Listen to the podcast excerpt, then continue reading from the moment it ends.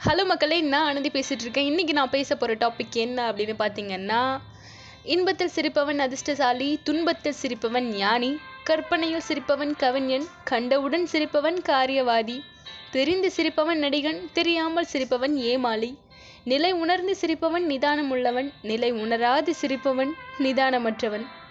ஓயாமல் சிரிப்பவன் பைத்தியக்காரன் ஓடவிட்டு சிரிப்பவன் வஞ்சகன் உட்கார்ந்து சிரிப்பவன் சோம்பேறி உழைப்பில் சிரிப்பவன் உயர்ந்த மனிதன்னு சொன்னாரு. இது சொன்னது யாருன்னு சிலர் கெஸ் பண்ணிருப்பீங்க.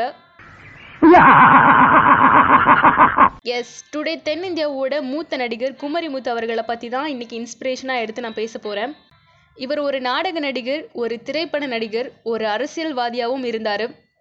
இவருடைய உண்மையான பேர் வந்து முத்து. அவருடைய மாவட்டம் வந்து கன்னியாகுமரி அப்படிங்கிறனால குமரிங்கிறது எடுத்து குமரி முத்து அப்படின்னு சொல்லி வச்சுக்கிட்டாரு. இவர் எட்டாம் வகுப்பு படிச்சுட்டு இருக்கும்போது போர்டில் எழுதியிருக்கிறத டீச்சர் வந்து படிக்க சொன்னாங்களாம் சரியா தெரியலையே அப்படின்னு சொல்லி உத்து பார்த்துருக்காரு. என்னடா என்னை பார்த்து முறைக்கிறியா அப்படின்னு சொல்லி அடிச்சிட்டாங்களாம் டீச்சர் உடனே பக்கத்தில் இருந்த பையன் இருந்துட்டு டீச்சர் முத்து நல்லா தான் படிப்பான். என்ன அவனோட கண்ணு தான் கொஞ்சம் மாறு கண்ணு? அப்படின்னு சொல்லி கிண்டல் பண்ணி சிரிக்க ஆரம்பிச்சிட்டாங்களாம். எல்லாரும் கிண்டல் பண்ணுறாங்களே அப்படின்னு சொல்லிட்டு ஸ்கூலை விட்டு நின்றுட்டாராம் பாதியில். அதுக்கப்புறம் அவரோட அண்ணாங்க ரெண்டு பேர் இருக்காங்க. நடிகர் நம்பிராஜ் அவர்கள் அதுக்கப்புறம் கே எம் பாலகிருஷ்ணன் அவர்கள். நடிகர் நம்பிராஜ் அவர்கள் கூட சில வருஷம் இருந்தார். படிப்பை பாதியில் நிறுத்திட்டாலும் படிக்கணுங்கிற ஆர்வத்தினால இலக்கியங்கள் எல்லாம் கற்றுக்கிட்டாரு நிறைய இடங்களுக்கு திரைப்பட வாய்ப்புக்காக ஏறி இறங்கினாரு பல கம்பெனிக்கு. ஆனால் இவருடைய கண்ணை பார்த்துட்டு இந்த கண்ணை வச்சுட்டு நீ நடிக்க வந்துட்டியா? நீ எங்கேயோ பார்க்குறது என்ன பார்க்குற மாதிரி இருக்கே? அப்படின்னு சொல்லிட்டு நடிக்க வாய்ப்பு தரலையாம். அதுக்கப்புறம் ஜெகநாதன் டைரக்ஷனில் நாகேஷ் அவர்கள் நடித்த பொய் சொல்லாதே படம் மூலியமாக ஒரு குட்டி கேரக்டரில் அறிமுகமானார்.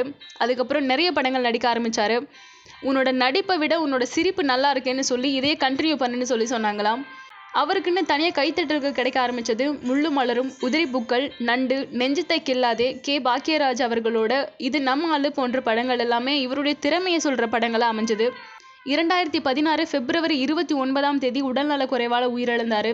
ஆயிரத்தி தொள்ளாயிரத்தி அறுபதுலேருந்து நடிக்க ஆரம்பித்து பல முன்னணி நடிகர்களோட நடித்த பெருமையும் அவருக்கு கிடைச்சது.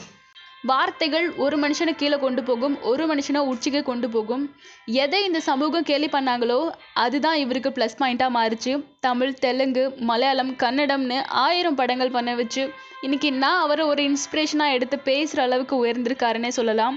வார்த்தைகளால் யாரையும் கேலி பண்ணாதீங்க. அவங்களோட குறைகளை என்னைக்கும் சுட்டி காட்டாதீங்க.